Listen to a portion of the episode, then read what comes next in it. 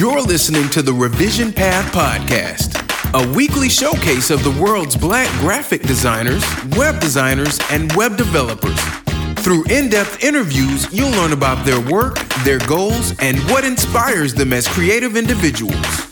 Here's your host, Maurice Cherry. Welcome to the Revision Path Podcast. My name is Maurice Cherry, and this is a special bonus episode that we are putting out um, it's all about the design of Black Panther. Joining me today are two past guests, Regine Gilbert and Paul Anthony Webb, as well as a new guest who is also one of our community admins, Jordan Green. So, over the next hour, we delve into the design, the art, the color psychology, the sound, and the symbolism of Black Panther. Just be warned, this is full of spoilers, so if you have not seen Black Panther yet, you probably don't want to listen to this episode, but if you have seen it, sit back and enjoy the conversation.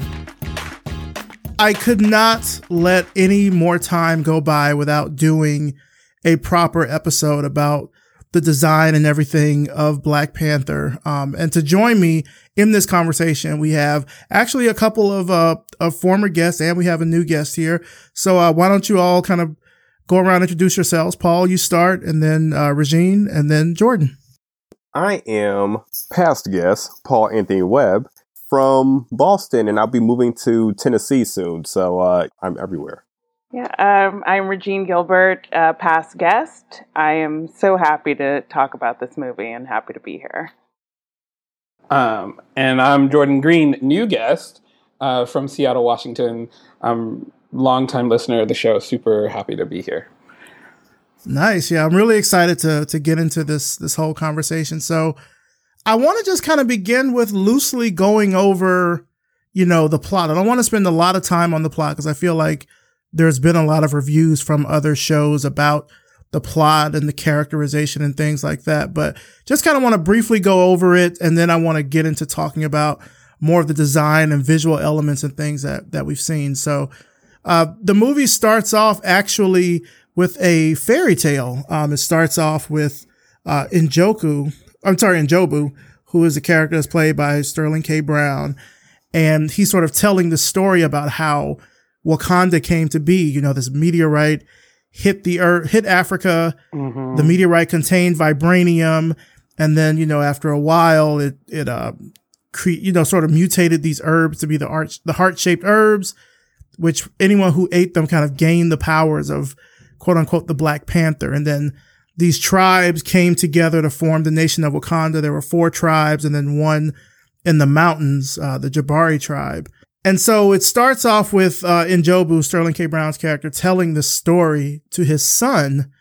And from there, we sort of start to get an idea of kind of the majesty of Wakanda. You have the mm-hmm. current Black Panther from then, the 90s, come to visit his, uh, which we find out is his brother.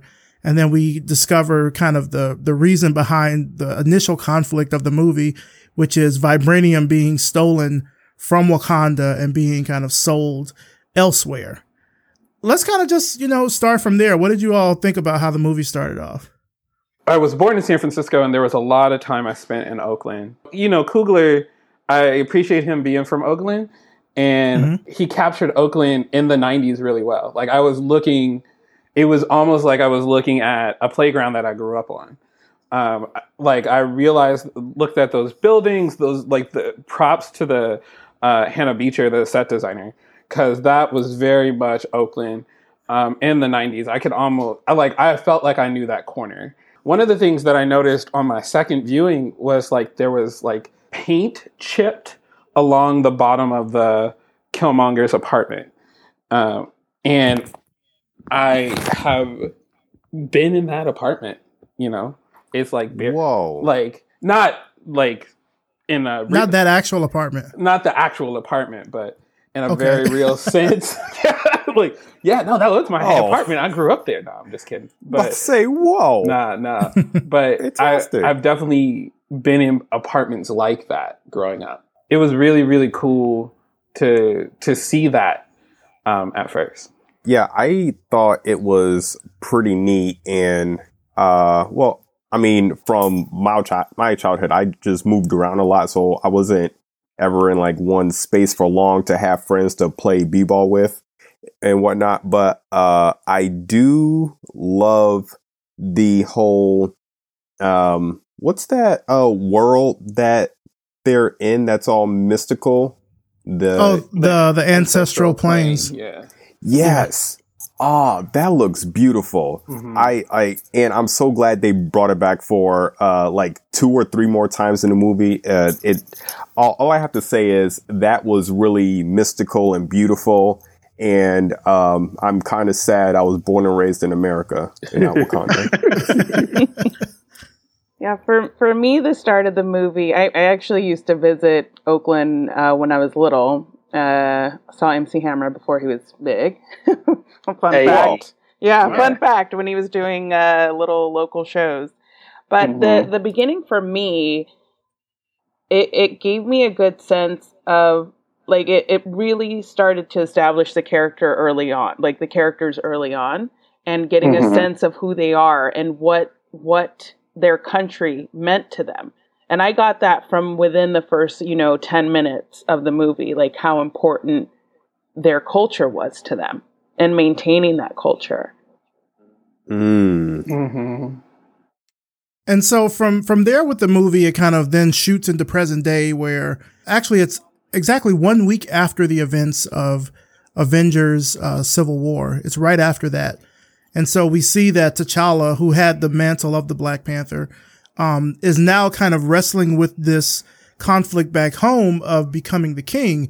He had to step into the mantle, you know, after his father was murdered, but now it's it's kind of this. Uh, we get more of the sense of the lore and the culture of Wakanda behind the appointment of the Black Panther. It, it's not something that necessarily I think is passed down. It happened to be passed down in this case from father to son, but it's also a mantle that anyone in the village can challenge him for if they defeat him at Warrior Falls. And so we get to see Yeah. you know, in that opening scene, we see Okoye and the Dora Milaje. I'm skipping over. I just realized I skipped over the part with Nakia. Uh, but we, we start to see Yeah. the introduction of all the characters in one setting. Nakia, Shuri, Ramonda, um, even the other tribes, the river tribe, the mining tribe, the, the Jabari, the golden tribe, which is the actual family. We start to see them all introduced. We get more of the setting of the actual, you know, city of Wakanda as they're going into the country of Wakanda, I should say, not the city, the country of Wakanda. As they're flying into it, we see the Warrior Falls. And I like that it really, in that, I want to say it was maybe like a five to 10 minute instance, we really got a good sense of the world of Wakanda just from that little snippet. I really liked how well done that was. I noticed that the, you know, earlier before we started recording, I was talking about the the sand, Shuri sand table, and to see the like story of Wakanda told with this sand, um, you really sort of understand that that's like the grounding of Wakanda. Like you understand that that's that's Mhm. very integral. That's an element of the story. And then this is going to be spoilers everywhere. So you know they get in a Oh yeah, but if people are this far in, we're spoiling everything. we're so if you haven't seen the movie, I I don't even know how to say spoiler alert anymore. But you know, they get Nakia, and then they go. You know, they're traveling back to Wakanda, and uh, each one of those shots from uh, from the flight, like introducing the Talon fighter, uh, T'Challa is essentially Air Force One, and Mhm. all the way up to Okoye flying them back to Wakanda through over the border tribes' lands. You really do get a sense of like a sense of place, which is like beautiful shots of in within a sense Mhm. of place. It it felt like you know I have actually never been to the continent, but from pictures and from my exposure, it really felt like Beachler and Coogler did a really great job of capturing a sense of place for Wakanda, especially as you're as you're flying in. The set design is just so beautiful and so gorgeous, and you can tell it's just like meticulously detailed. Yeah, uh, I think I didn't breathe much while they were flying Mhm. because I was inspecting the ship and the way like the Yeah. little fins or the wings just like spread out, and I was just like, Mhm.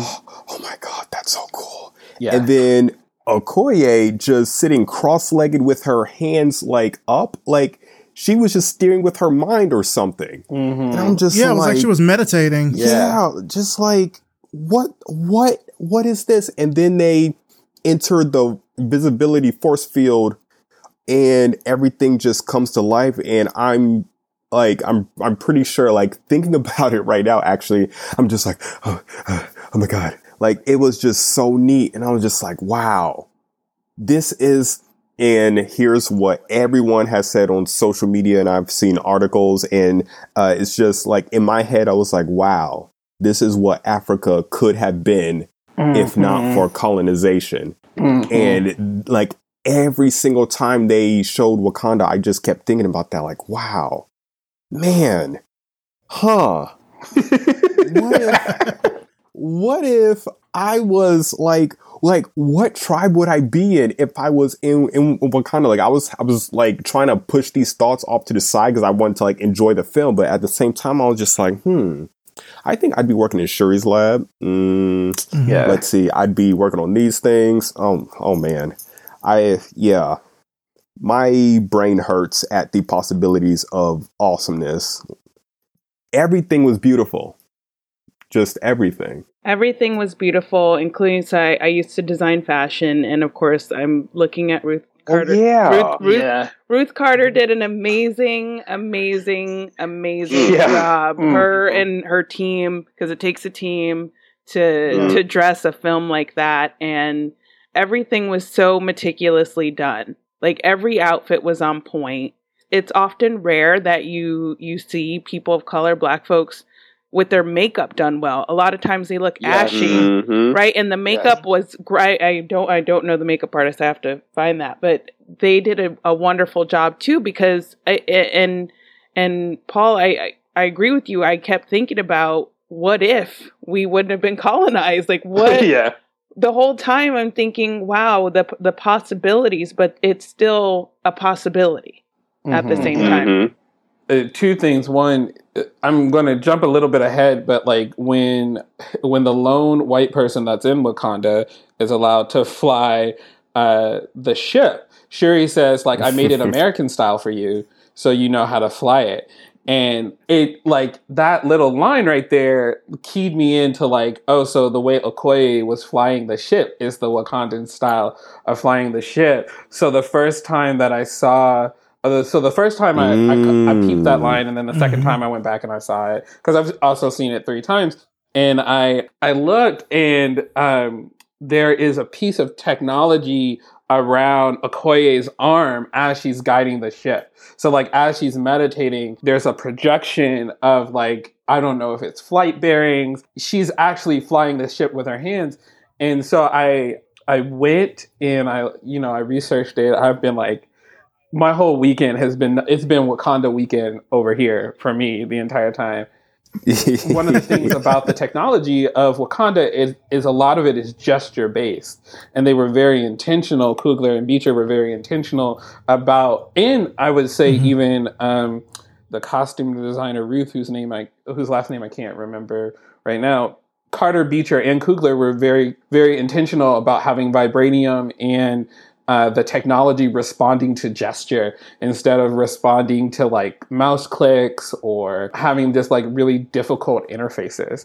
And that really, to me, added to the techno, like the sense of Afrofuturism Mhm. of the tech of Wakanda, because everything, like things would just come on, like things would just happen. And you just knew that somebody had made a gesture or thought of something, and the Wakanda technology was so seamless and responsive to it. And that was really, really cool. So, kind of moving forward, you know, through the plot, I'm going to go through this last part of it kind of quickly. So, I'm just going to go from here to the end of the movie. So, bear with me here because I do want to still talk about the design of it. So, what ends up happening after the whole Warrior Falls thing is that then we're introduced to Claw, who is the person that we heard of in the beginning of the film who stole the uh, stole the vibranium uh, with the help of the older uh, T'Chaka's brother. And we also get introduced to Killmonger, although he, then I think they just call him Eric. But we end up getting introduced to Killmonger. From there, we kind of shift to South Korea, where there's this uh, incident that happens in a casino that turns into a fight that turns into an epic car chase. We'll talk about the car chase and everything because that was that was the part in the movie where I shouted. Uh, seeing seeing Okoye on top of that car with the red dress Yes. just like Oh, billowing in the God. background, like I I yelled in the theater every time I saw A it. beautiful man. moment. So beautiful. Mhm. oh man. Very very warrior esque. It was it was amazing. So again, we we get introduced to to Killmonger from there. As this plot progresses, Killmonger ends up killing Claw, so he can end up gaining access uh, to Wakanda. He ends up sort of like storming the throne room, challenging T'Challa to a battle. Ends up winning. We think T'Challa is dead because he's kind of tossed his body over the edge of the Warrior Falls afterwards. And Killmonger's whole uh, spiel is that Wakanda has all of this technology and everything. They could be helping out other black people throughout the diaspora as opposed to keeping it all to themselves. Mhm. Eventually, T'Challa comes back. It's normal. I mean, it's through the, the means of uh, the Jabari tribe who we met earlier, Mbaku, Shuri, Ramonda, Everett The Ross, the, the agent yeah. guy or whatever. And they end up the kind of the colonizer. the colonizer, right? uh, eventually this, this ends up in a uh, in a very epic battle between like the Dora Milaje, the other Wakandan troops versus uh, Black Panther and Nakia and Okoye and everyone. Essentially, it boils down to a duel between Killmonger and T'Challa. T'Challa wins. Killmonger, we think, is probably dead. Uh, and then from there, the movie kind of just ends for the most part. I mean, there, there are the after credit scenes, which we can talk about as well, but generally that's kind of the gist of the whole movie. I don't really want to focus too much on the plot. I really want to talk about the design and everything. So let's go back to that casino scene. Uh, let's go back to that. We talked, we talked about the red dress. There's an interesting Yeah. video that's, um, from Vanity Fair where Ryan Coogler, uh, breaks down that scene and we'll put a link to it in the show notes so people can check it out. But he breaks down the scene so meticulously as opposed to this is how we did the shots. And the Mhm. part that really got me was when he was Mhm. explaining what each person was wearing and why they were wearing it and why they were wearing that color. So like Okoye is wearing red, T'Challa's wearing black, you know, sort of like a suit, but it's like a, a long uh, tunic of some sort. And then Nakia is wearing green and the symbols are actually supposed to be Wakandan symbols throughout the dress. The Mhm. print is that because their symbols are made from geometric lines as opposed to Arabic, you know, letters or what have you. And they're wearing Mhm. red, black, and green because it sort of represents that whole like Yeah. Pan African red, black, green that you would see in the flag. I thought that was really dope. Oh, oh, I'm really? so mad I didn't notice it until he said it. Right. I I, didn't know. was Like, really? Come on. Like, everyone knows these are African colors. And I'm just like, oh, neat. Swag. I um, I really like Nakia. Uh, you know, Paul earlier has said like which which tribe would I be in Wakanda, and I was like definitely River Tribe all the way. Green's my color, uh, and those ring blades, like you know, I'm not sure if this was Oh, yep. intentional, but I'm a big fan of Xena, so I just really like those uh, ring blades that uh, Nakia was wearing. Lupita Nyong'o's uh, skin is so beautiful. Like her, the darkness of it, the richness, um, could really play off that green and rock those greens in a way that I don't. I think would have been really difficult for anyone except for except for the Dora Milaje to rock. Um, and so it was really cool seeing um, that dress and that scene. Um, Mhm. And it's the only time you actually see uh, Nakia's hair blown out like that. Every other time they're like these tiny little bantu knots. And so it was it was interesting to see how like this spy pretty much uh, like changes her hair to fit. Like it, that's so rare that you see that for natural hair, no matter who, like women, men, whatever gender you have. Like it's so rare to see natural hair hair be that versatile um, in the mo- like in any movie where people are changing roles or whatever, what have you. So it was great to. Mhm. I really, I, I dug, really dug that. I really dug the green and the red, black and green thing. I did peep that the second time. I was like, oh, look at that Pan African flag. That's really cool. And, and I loved when they were going in, and she's like, "I hate this wig. I Yeah. I hate Oh, the wig." yeah. Yes, Yeah. and That was a great moment where it her was- tossing that off. Like and it that. was so great Yeah. to see her toss it off and just for for me personally i've worn my hair natural for the last 14 years. And to see people with their natural hair was just such a beautiful thing for me. As i was sitting there watching the movie i just thought about the little girl in me and wishing that i could have seen something like this when i was little. And I, I am so like yeah i was so you know blown away by by the inc- intricacies of of little things like our hair Mhm. that's a Mhm. our hair is a big deal it's a big part Yeah. of who we are and it and And- Mhm. everything about this movie was unapologetic about who we are And I think also kind of speaking, you know, to hair, an- another interesting thing we see is with the Dora Milaje having no hair. Mhm. They're all completely bald, and that is seen throughout Wakanda as like a Mhm. source of strength. You know, Okoye has the distinctive tattoos on her head Mhm. that I guess would mark her as being kind of the general. I thought that was was really important too. That you're also seeing women that don't have hair Mhm. and they're being depicted as being powerful and strong, the most powerful and strong enough to protect the king. You know, I just thought about something. It makes sense why they would be bald too, purely for aerodynamic reasons. Right, because they've all got those those staffs, and if you're swinging that Right. around, that gets Yeah. caught in, in your hair. That's it's a wrap. Yeah, you can't be wearing Well- micro braids with swinging that Right, staff yeah. around like that. Like you just, I mean, either it's a wrap or it's an unintentional haircut. yeah, yeah. So yeah, but man, uh, I think she unintentionally snatched everyone's wig off when she took hers off and just threw in that guy's face and then whack, just whacked him in the face. That whole scene, like, uh, I was very audible uh, during during that. I was like, yes, ooh. And especially when she got on top of the car during that chase, and she, oh my god, she was just Yeah. focused. And uh, yeah, I think that's another time in the movie my breathing just went very shallow, and I was just like, like my breathing cannot, like I I need to hear all the things that are happening. I need to focus.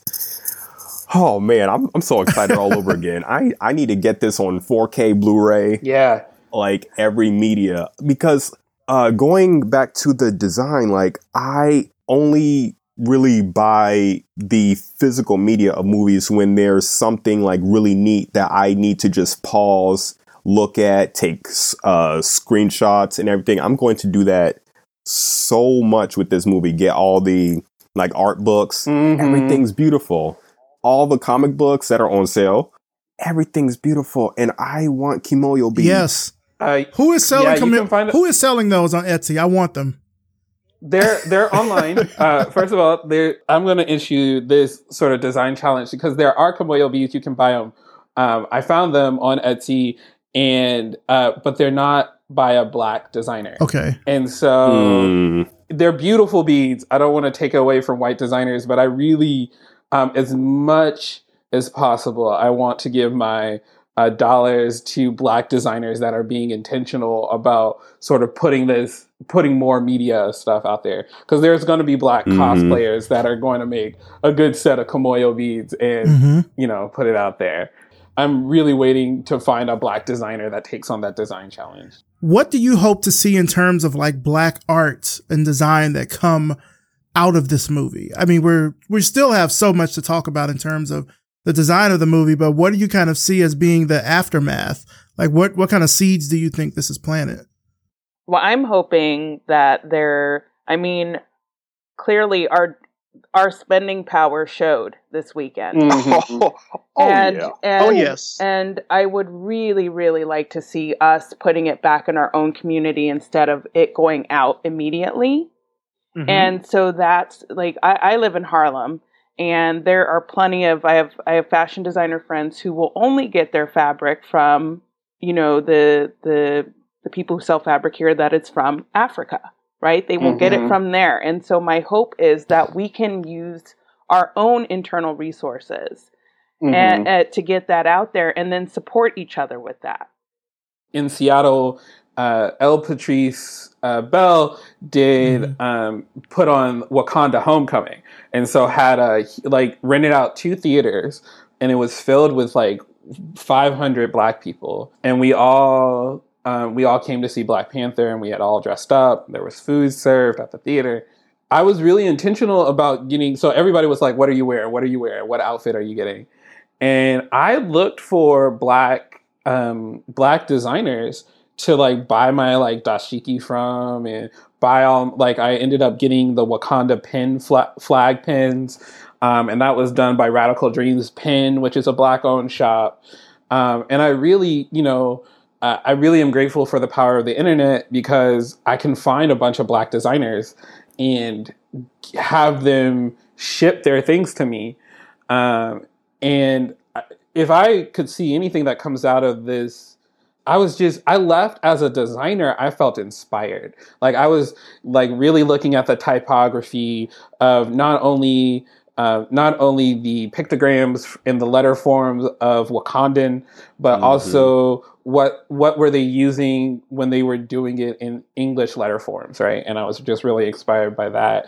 I left. Look, green's my favorite color and i didn't know how to combine mm-hmm. lime green and mm-hmm. like a cooler green. And then you see the uh, river tribe elder suit and it's this beautiful beautiful emerald green. And then underneath killing it, it. Yeah killing the game. Just beautiful uh, cool green and then underneath it it has this like very vibrant lime green and so I was just like I was like copping looks. I was just I was really uh, inspired by the set design of the uh, the Jabari tribe and like the very clean wood finishes of the throne room where oh, we see that was beautiful. like where we see yeah where we see Mbaku sitting on that throne and I was like you know I've never seen sort of this dark wood and this very clean um clean aesthetic, clean wooden aesthetic used in black uh, black design, you know? Mm. Like it's always attributed to like a Swedish or a Japanese mm-hmm. design form, and it's never attributed to like an African one. Yeah. And then to see all of the, like, you know, from a personal standpoint, to see all of the beautiful hairstyles and, you know, the Jabari tribe look are like these big beefy dudes with beards. So I was like copying their beard game. I was just like, you know, just to see all of the haircut styles, everything, everything was beautiful. And so I left feeling really inspired to go out and like really play more with design. I wanted to like, you know, I wasn't really, um, even in my design education, I didn't get exposed to a lot of black designers, designers from the African diaspora, designers from the African continent. And so um, you know, Revision Path has been really helpful for me to get that sort of like ad hoc design education later in in mm-hmm. my career. But um, I'm really like I want to go back and comb through and like try to see like and read up on these designers and see like how can I who are inspiring them and like how can I uh, bring that to to my to my designs what I'm doing. Yeah, I thought the use of color psychology mm-hmm. throughout Black Panther was really something. I mean, you mentioned the green. So the green is the river tribe. And it's interesting because Nakia is supposed to be this, this, uh, this spy. She is, is trying to do well for people outside of Wakanda and things like that. And green kind of represents this, uh, this innovation. I, mm-hmm. I keep mm-hmm. hearing, if you if you go back and listen to that that um, Vanity Fair video that I mentioned, Ryan Coogler keeps referring to Nakia as an innovator, mm-hmm. and green is often kind of used as a color that means something is fresh and new and innovative. Uh, the Jabari tribe, you have two colors actually. You've got like the brown of the wood, but also white, yeah, because they're off in the mountains and around all the snow and like even some of the fur. I think mm-hmm. uh, that is is part of their uh, part of their costumes that represents this kind of like isolation because they're away from the rest of Wakanda. They're off in the, they're off in the mountains. But, you know, those colors also kind of represent simplicity. They completely reject the technological advances that are going on in Wakanda. Mhm. And theirs is just very simple. It's wood, fur, snow, very kind of stark, clean, you know, kind of, kind of an aesthetic. Uh, the Dora Milaje are wearing red, of course. Red is like symbolizing power, Mhm. intensity, which of course they certainly bring that. You know, Yes. when when a when Okoye is wearing the red dress, it's not just because it's also like the color of the Dora Milaje, but I mean, when that dress is billowing in the wind and she's on top of that car, it's like a fire. Yeah. It's like flame, you know. So it, it Mm. represents that kind of like feeling of of charged energy and intensity. Uh, and one thing I thought that was really interesting is how blue was used yes. throughout Yeah. um, blue is used throughout the movie in different ways to mean different things. Mhm. So in Shuri's lab, and as uh, as what we see vibranium being, you know, kind of the the the raw element of vibranium, everything there is kind of this like icy blue. Correct. And usually that kind of icy blue kind of means like high tech sort of a, a thing. You normally will see that associated with high tech or neon or electricity or something like that. You look at the the trains that Shuri created and all of that. It's it's all blue. Blue is also used for the border tribe, Mhm. the Oh, where yeah. W'Kabi was a part of. Mhm. And so they, with them, you know, when you think about who wears blue in this society that is meant to protect, it's usually the police. Yeah. Right? Mm, Yeah. So they're kind of like, I mean, they're they're not the police force, but they kind of serve as the border guards to kind of keep outsiders away from Wakanda. But also, blue is also the color of Ramonda. the antagonists. oh. No, no, well, Ramonda was in white, I think. No. Uh, did she have on blue? She has She did have on blue in the mountains. She has on blue in the mountains, and she has blue on in the throne room when hmm. Killmonger comes. Like, so you see her first in white, which I thought was really cool because this was unintentional on uh, Ruth Miss Carter's part, but uh, white in is traditionally a color of mourning in a lot of like Yeah. West African uh, tri- uh, nations. And so I was like, oh, and yeah, go ahead. Sorry. no, I was gonna say, but when we meet Ramonda at first, she's wearing all white. Mhm. Yeah, because the king just died, right? Right, right. Yeah, but then she's also wearing. Um, she ends up wearing blue throughout the film. What I thought was an interesting design choice because you know, as we know, the uh, uh, T'Challa ends up wearing purple a lot. Like underneath the black is Mhm. purple, Mhm. and um, Coogler was very uh, considerate and deliberate with that, and saying that color symbolizes royalty. But you you don't see the Queen Mother ever wear that color. Um, Yeah. Uh, you see like That's deep true. indigos, but um, I went. Oh, that was a and very also the kinetic energy in his suit is purple. correct. Yeah. Yeah. And the only other time you see purple is when Shuri's wearing the Kimoyo beads and activates his suit.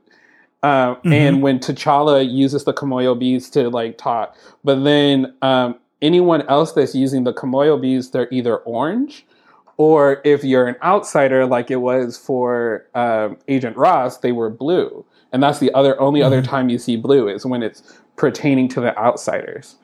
Oh. Yeah, the blue is always used for the outsiders. Mhm. Killmonger wore blue. Uh, Claw in the casino wore blue. hmm Uh, even I think when they cap, well, when they captured him, he was still wearing what he wore in the casino, but even they were wearing blue as well. So it's interesting how that was kind of used as this uh, kind of antagonistic sort of color in a way, like part security, but also part outsider Yeah. in a way. Mhm. I really liked how that, how color was kind of used throughout. I mean, aside from just the joy of seeing black people wearing color. I mean, usually when you see these kind of superhero films, it's not a lot of color. Mhm. Everyone's wearing like leather something. it's it's pretty Yeah. like dark and muted. Mhm. And here it's like this explosion of color throughout the movie in a whole bunch of different ways. Yeah. That's a really good point. That really visually distinctively sets Black Panther apart from the rest of the MCU. Versus even I would argue the Netflix shows and Agents of Shields and even the Runaways is like this beautiful, vibrant color Mhm. that you don't see in any of the in- other MCU properties that have been out. Mhm. Yeah, this movie is very much like you get the Cray- Crayola box with like 128 colors, and then everything else is like, oh, here's your standard eight. Yeah. uh, I just remember that Ramonda uh, in the comics is from South Africa. She's not actually Wakandan. And so that might be uh, one of the reasons why she's wearing blue, like a subtle nod to the fact that the Queen Mother is Hmm. actually not uh, from Wakanda. She's only Wakandan by marriage. Yeah, they don't really go too far into the the lore of you know kind of the lineage of, of T'Challa, which I thought was I think a good thing to do in the first movie. You don't Mhm. want to bog it down too much. Regine, I want to talk to you about the architecture. Okay. Um, something that I noticed, like right in the beginning of the movie, as they're coming in, you see Wakanda as this mix of old and new, of like traditionalism versus innovation, and how it's all like coexisting in the same space.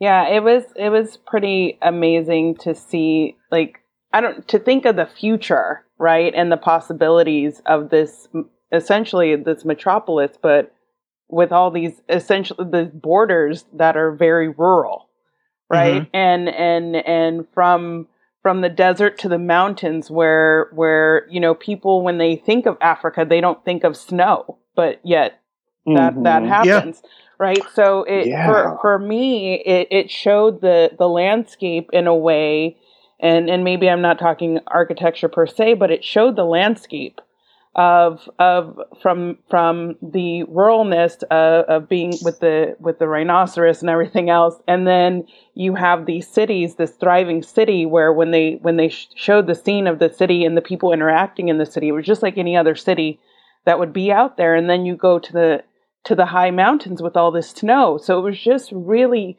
awesome to see the the variety of landscapes that exist and and the ecosystems that live within each of those landscapes and Mhm. and how they're all Mhm. co- kind of connected to this one you know to this one place In the city, I thought it was interesting. There was almost like a, I don't want to say reverse gentrification, but it felt like it. But you had these these old monuments right next to these huge skyscrapers. Mhm. Like everything was kind of coexisting in one space. The old didn't have to make a place for the new. If anything, they built the new around the old. like I was Yeah. noticing. Uh, one one thing that stood that stood out to me the most when they were pulling they were pulling into they were in the they were in the Talon fighter and they were going to land and one of the buildings um had this very distinct and you probably you probably all know what I'm talking about had this distinct look with these little like it looked like prongs or something that were sticking out from it. Do you know what I'm Mhm. talking about? Yes. And that that resembles the Great Mosque in Mali. Yeah. I thought that was a really nice nod to that that level of architecture where you've got something that is coming from a distinctly African architecture style that's not a hut or something like that, Mm. right? Mhm. And it's and it's shown in this modern metropolitan setting. Oh, it was so good. I, I, it was so good. yeah it's it's yeah it's um to hear that they went to these uh uh african uh african settings uh, african cities to draw from the feeling of what it's like walking around in the marketplace. Um and that yeah it was it was just wakanda like i kept looking like the third time i kept looking at all the background characters. Um and there was there was this distinctive like we want to make it feel like afropunk feel that um, Yeah. i saw this um, black person with a blue afro just walking around in the background at the end scene and i was just like that's that's the kind of wakanda i want to live in you know and it felt just so uh, so vivid and so real it was so great So I'm a, I'm about to mention something here that's probably going to blow your mind a little bit. So we've been talking uh, throughout the episode about the sand. Uh, Mhm. The sand was at first used when they were doing that fairy tale. They also showed it on the ship when they were uh, looking at those trucks to try to see where Nakia was. I think they also used it as well in Shuri's lab. And so the sand has this interesting connection to. Um, it's actually an African style of divination Yeah. that they use with sand. Hmm? Uh, yeah yeah, it's and I, I found out about that from uh, Ron Eglash. Yeah. This guy. He did a TED talk Yeah. about fractals and African designs and stuff. Interesting. His wife has been on the show. His wife is Audrey Bennett. She's been on the show. So that was I just kind of wanted to tie that back into to that. But I thought the sand part was really interesting, showing how when they talked about it, it was always in this uh, in this realm of seeing what's not there, Mhm. and it played off of that particular kind of divination Oh, sequence, wow, which I thought was, was pretty cool. Oh wow, that that did actually kind of blow my mind. Yeah, that's really cool. I wonder what uh Wakanda's Photoshop looks like. they probably don't even use Photoshop in Wakanda. I, I mean, yeah, uh, Wakanda shop. I, I, I don't Wakanda? know. Wakanda shop. Like they they don't seem to use mice and mouse pads and keyboards. Like Mm-mm. man, yeah, everything is like touch screen or some kind of well, we're we're saying everything, but it's gesture based as well, like you said, with the beads and and everything. You don't really get to see that much of Wakanda tech outside of Mm. of kind of Shuri's lab. I mean, I think Shuri's lab is still pretty cool, but even the innovations that they had with being able to do kind of this seamless communication from around the globe, like when they during the car chase in uh, South Mhm. Korea, you know, T'Challa and Shuri are able to talk to each other lag free. Oh my god, How's that? How's that happening? How's that going on? Yeah. You know, that reminds me of something that jumped out at me when she gave him these devices and she was like, "Oh, and they have unlimited range." I was thinking, what carrier do they use? Wakanda net. like, wow, that is incredible because like you know you're going to another country, right? Like, yeah, I was- oh, man, I need to get in on that. Get some of their stock. I want to take a step back to the beginning of the film, and what really kind of caught my eye was that the like the first thing when the when the font pops up. Can we talk about this font? Yeah. yes, let's I- talk I'm- about it. talk about it. I'm not a big font person, but I I do like I've I've traveled uh, quite extensively, and I love taking photos of like old signage and and things like that. But when that font popped up, I was like, that is so dope. Like that is I really Mhm. really it just that was one consistent. You know, we knew where we were. Right, Mhm. based on that, you know, it's just popping up, and so I just wanted to know your thoughts thoughts on the font. In the second uh, viewing that I saw of uh, of Black Panther, they showed a trailer for Jurassic World.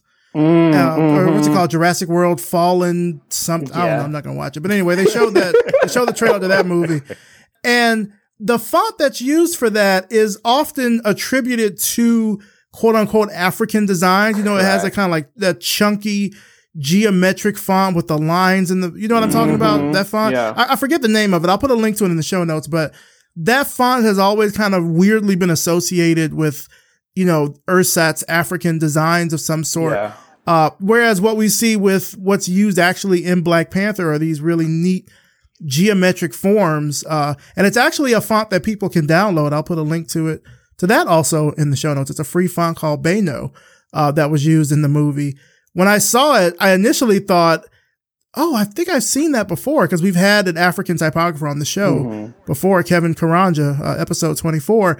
And I was like, oh, this looks like a font that he created because it was very similar. It was this very similar kind of geometric uh, type of font. Uh, that wasn't what it was. It ended up being this Bano font, but I really liked that it's it was geometric and it matched what I guess the Wakanda letter forms might have been Mhm. in some way as they were doing that scrambling Mm-hmm. and how it still retained that form and that shape. I thought that was a really unique way of saying Africa without saying Africa. yeah. Mhm. And there was a lot of geometry in this entire movie. Coogler was really big into doing sacred geometry for the movie and the set design, um, and really drew from that. Um, and so it was really great to see it sort of played out in almost every single thing. There's just, I mean, I feel like we could have a like four hour conversation about the design because the, everything was so intricate and so um, there was such wonderful attention to detail um, done by the production team. Speaking of attention to detail, let's talk about the sound. Mm, mm. I really want to talk about the sound. One thing I thought was interesting that you don't see with Marvel movies is that both a soundtrack and a score was released. Mhm. Mm. Generally, we'll only get a score uh, but not necessarily a soundtrack. And I don't know if, if either of you have heard both of them, but they Yes. are vastly different. Yes. You know, of course, the, the soundtrack I think came out maybe a week earlier. Uh, and that's the soundtrack was uh, put together and curated by Kendrick Lamar. He's featured on several of the songs along with other African artists. Um, and then the score comes out and it's what you hear in the movie. But honestly, I didn't pick up on the score until I heard it isolated outside of the movie. Yeah. Like I was so drawn in by the colors and the action and the movement that I don't know. The the sound was a good part in kind of building the world of Wakanda, the sound of Wakanda, particularly all of the vocal elements. You know, when they're in the Warrior Falls, no, not in the Warrior Falls, in the, in the casino, and they're about to fight, and you hear them go like chip chip chip chip chip. It's like, oh shit, it's about to go down. and and even at the end, through the end credits, you know, you hear these these uh singers singing. It's a choir, but then it's also like traditional African singer. It was so good. The sound did such a great job. The score of kind of really setting the world in a, a, a very tangible context. Yeah, I sound putting making the right sound. I don't know. I've I've they have a great museum in Queens called the Museum of Moving Images, and you can actually try to be like a sound engineer Mm. while you're there. Mhm. And if you, it's a hard job. Yeah. It's a very hard job to actually put the right sounds at the right moment. And again, like I, I don't know these people's names, but they did such an amazing job because they built up this the suspense when they needed to build the suspense. You know, you were calm when you needed to be calm. It was just, yeah, yeah. When you know that scene where he's talking to his father, like all of that stuff, that it just carried the the sound carried through beautifully, in my opinion. Yeah. Yeah, I I've been listening. I so when the album dropped, I've been obsessed with this movie. So when the album dropped, I was listening to it on repeat, the soundtrack, and then uh, I just heard the score today, uh, and I just read an interview with the person who did the score because he's worked with uh, Coogler. I can't remember his name off the top of Uh, my head, but he's yeah, his name is Ludwig Göransson. yeah, Ludwig Göransson has worked with Coogler um, for a couple of movies now, and he was actually one of the people behind. Um, he he was actually one of the people behind uh, Donald Glover's or Childish Gambino's "Awaken My Mhm. Love." Oh, I So- did not know that. Like you know, yeah. So I was like, you know, when I uh, I think it was either Maurice or someone who linked me the uh, the link me the article, and when I saw the person pop up, I was like, "What is this white person?" and with a name like Ludwig, right? I was like, "Man, this dude's." That's the name of was like, son. You know, I was already a little sus. You're right. I was like, I'm a little bit suspect. And then I was reading through all of what he did, and he like traveled around with a lot of African mu- uh, musicians. He was in South Africa for a long time, East Africa for a long time, um, really doing his research and really sort of building up this score. And I, you know, honestly, I was a little bit worried when I heard the soundtrack um, because the soundtrack doesn't sound like Africa at all. Well, like there was sounds- there's also a Senegalese musician, Baaba Maal, that worked on it. yeah, Yeah. Right? yeah, Baaba Maal. That's correct. Yeah, um, and um, but the soundtrack when I heard it, I was like, this sounds very much like Kendrick Lamar, and it sounds very much like uh, L.A., Oakland, uh, West Coast hip hop, and I was Mhm. like, that you know. One of my critiques about American writers handling Black Panther in the comics is like sometimes they'll make him a Black American and not make him a Wakandan. And Mm. as as a fanboy, a hardcore fanboy, I was like, please don't. That's a.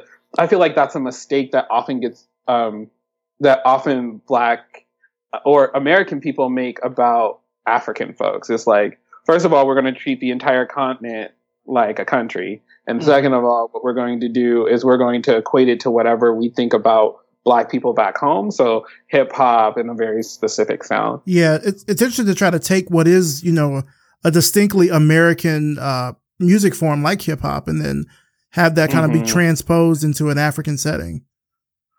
Yeah. So it was, I mean, I think Ludwig did a really good job of making, um, I think, like Regine said, like making it really set in this world. I was very, really happy with that. Yeah, I feel like the soundtrack was Killmonger, the score was T'Challa. Oh, that's a great way Yes. to think about it. Yeah. That's how I feel because I, I sort of felt the same way. I mean, I think maybe halfway through the soundtrack, I was like, I don't like this, and it got better. It got better after Yeah. what song was that? Paramedic. It got better after that. I was like, okay, I Yeah. get it. But one thing that I thought was interesting that carried over from perhaps the soundtrack to the score is how they use instrumentation to subtly bring about where each character was in the in the movie. So like when Mhm. T'Challa is Black Panther, he's always kind of accompanied by these horns. When the Dora Milaje are fighting, uh, it's always like that kind of vocal, you know, the yip yip yip, like I was talking about Mhm. before. Whenever Killmonger comes in, there's like this hip hop beat that's added underneath everything. Like when you listen, like listen back through the score, Yeah. Every time when Killmonger, when it's in the muse- happened at the museum, uh, when he stormed the throne room, there's like this hip hop beat subtly under, you know, these African drums and plaintive whistles and stuff like that, which I thought was pretty cool. Kind of reminded me of uh of Peter and the Wolf, how each of the how each Yeah. of the each of the animals is like corresponding to a specific instrument in the orchestra. That's how it felt like in the score. So do we have any any final thoughts on on Black Panther and the design and everything? Anything uh you, anything else we kind of want to go and talk about? Well, I need to see it three times like you guys did. I Yeah, I, I only I I At mean least. you're you're a lot more in the details than me seeing it the one time and just being overwhelmed with Mhm. emotion. I will just say this: when I left that movie theater, I left standing taller and Yes. feeling hmm really good about the space that I'm in, that I'm that I'm in this space to educate, that I'm in this space to design. There was so much like from a usability standpoint that I do want to go back and look like through through the UX of the movie. And and um but you know, I just I just went for entertainment value and, and, and the things that I noticed were the costumes, were the set designs, were the the music um, the fonts used, right? The hair, the makeup, all of those things I noticed that that were just just meticulous. And in my opinion, this movie was flawless. And I could Mhm. critique it because that's what we do as human beings, but it was perfect for me. I had to see it three times because I when I did see it the first time I was so overwhelmed. and uh the second time I saw it, it was a party. Like we were all just there to party, you know. And so it was it was a different kind of feel. And the third time I really got to look at it. I I left, you know, I I agree with you. I left feeling taller. Um, I left uh, really actually being inspired to do more design work and to look at uh, uh, look at wearables because I was like, I, w- I want to build Wakanda Mhm. tech, and everybody was working on like wearable technology. No, but it was it was very rare to see somebody working on a Mhm. screen um, in that design in the Wakandan design lab, um, and so I I really left wanting to engage with my craft even more, um, and I felt I felt I felt like the movie saw not only me but like me and my friends, which is something that's very very rare when I consume media. Um, even other black media that's like fantasy and sci-fi and stuff like that. Uh, I was just thinking about like how I felt walking out, and uh, like like y'all, I felt so much taller. I felt like, yes, I am so lucky to be born black. I have all this in my like blood, in my genes. I can like create this future that I that was just depicted for me. Like it was like, oh, here's a blueprint. Now make it and I felt like, Yeah. yeah. I can, I can definitely do that. My when my wife and I were walking out the theater, uh, four four little black girls with face paint uh walked by us, and I yelled at Wakanda, and because I was just so happy, I was just like, yes, you're going to see. I could tell, and just seeing all the people in there cheering after the movie was over, and just being so happy and smiling, there was not a single frown. And there were people of all ages, nationalities in that theater. I really am looking forward to, like Jordan, working on physical things because I spend a lot of my time coding these days. And after seeing that, I was just like, I need to figure out where to get supplies to create like real kimoyo beads, like some mm. IoT things. Like I, I feel like it can be possible to do simple things like, oh, have this bead to turn on a light. I don't care what it does. I just want a bracelet that does something and that and that looks like their beads and uh, to try and create basically what I saw because that is a world I definitely want to be a part of. Mm-hmm. And I guess you know, just to end it out for me, I was so inspired by the explosion of culture mm-hmm. around just the people wanting to go see the movie. You know, the people that dressed up. I mean, mm-hmm. I went to three mm-hmm. different showings and people were dressed to the nines for every single one. I mean, Ankara print, dashikis, you name it. Some were wearing like, uh, like 60s yeah. Black Panther garb, like black leather. You also had people that were just in regular, you know, sort of graphic tees. It's interesting that this movie kind of sits at the intersection of all three of those in terms of how people chose to express themselves. Uh, here in Atlanta, uh, we had a theater, um, it's, uh, AMC South Lake 24, 84 showings in one night. Wow. Wow. I mean, it's amazing the amount of, of, uh, energy and enthusiasm and culture that's around, you know, people kind of getting into this movie. And my only hope is that it will plant the seeds for people to end mm-hmm. up creating more great work.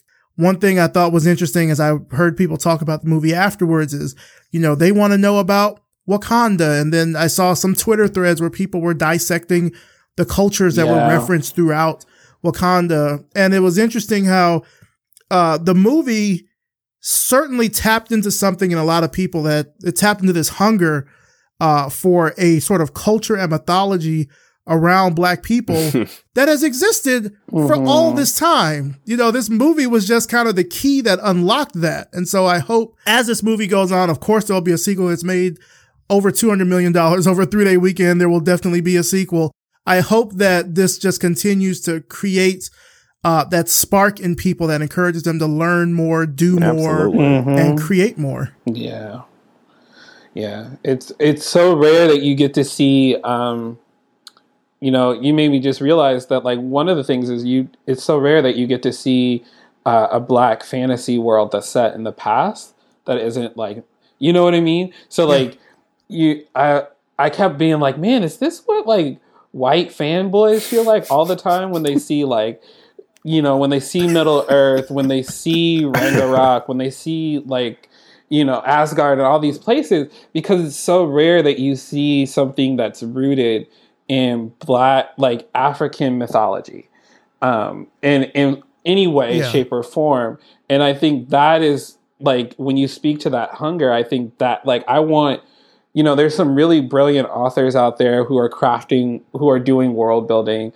Uh, shout out to uh, N.K. Jemisin, who's doing some really great work. But it's so rare that you get to see that, and it also have a bunch of Black people in it. You know, um, and so uh, yeah, I I really hope that this helps people create more worlds that are set in various parts of the continent or draw from various parts of the continent and the nations therein to uh, to create beautiful, rich, textured worlds like that. I agree. Well, I want to thank you all for being a part of this very special sort of Black Panther episode. Uh, just to kind of end it off, let everyone know where they can find out more about you and your work online. I'm on Twitter um, at uh, Mr. Uh, underscore Smaragdin. That's spelled, spelled S M A R A G D I N E.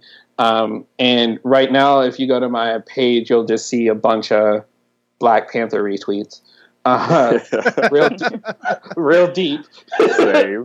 uh, so uh, that's mostly where you'll find me online. I I have a portfolio. It's very derelict right now, so um, please don't go to that. Or you can, but just know that like there's another one in the works. Um, and yeah, I'm at UW. I'm at the University of Washington right now, so um, that's where a lot of my work is being done. I uh, you can reach me on Twitter at reg underscore i n e e, and uh, you can check out my consulting business website gilbertconsultinggroup.co. Oh, and I am currently on Twitter at N E T O P W I B B Y. But um, I'm thinking about maybe not being on Twitter anymore because I'm I'm making my own social network. Uh, and it is available at sociii.network in alpha mode. So, you know, sign up for the mailing list if you want information. All right, sounds good. Well, I want to thank you all again for being a part of this. And uh yeah, go see Black Panther. Go see it It's a must. as many times as your budget Yeah, will please. allow. Yes. yes. Go, just buy a ticket. Just, I just would drive Go to drive the, the box matinee. office promotions up. yes. I'm waiting for the four hour director cut because I know Listen, coming. Oh. it it better be on the Blu-ray. It better be on Oh, there. I want seriously. so much more Wakanda. There's so much. Mm. I want to know what got cut out to get to That's what I'm. Yeah. to yeah. get to the brilliance that we have now. I want it all. I want the whole fire hose. I want all. something or something. Right. Just inspire me through osmosis. I want all of it.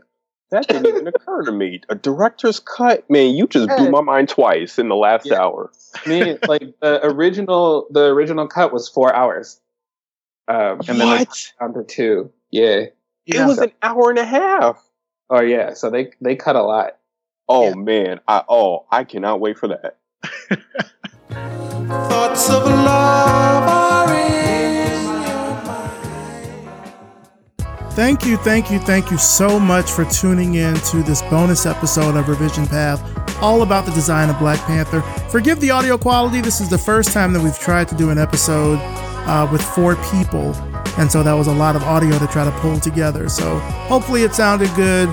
We may try this again in the future. I don't know. You let me know. Did you like the format of this episode? Uh, send me an email, uh, mail at revisionpath.com or revisionpath at gmail.com. Let me know. Maybe we'll do some more of these in the future. This was kind of fun.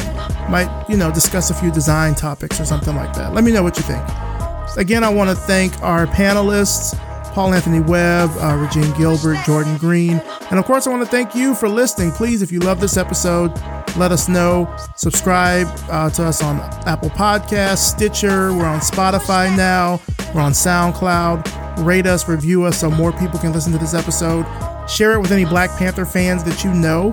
And we want to hear from you. Again, send us an email, mail at revisionpath.com or revisionpath at gmail.com. We'd love to hear from you. Next week is our fifth anniversary episode, so until then, we'll see you next time.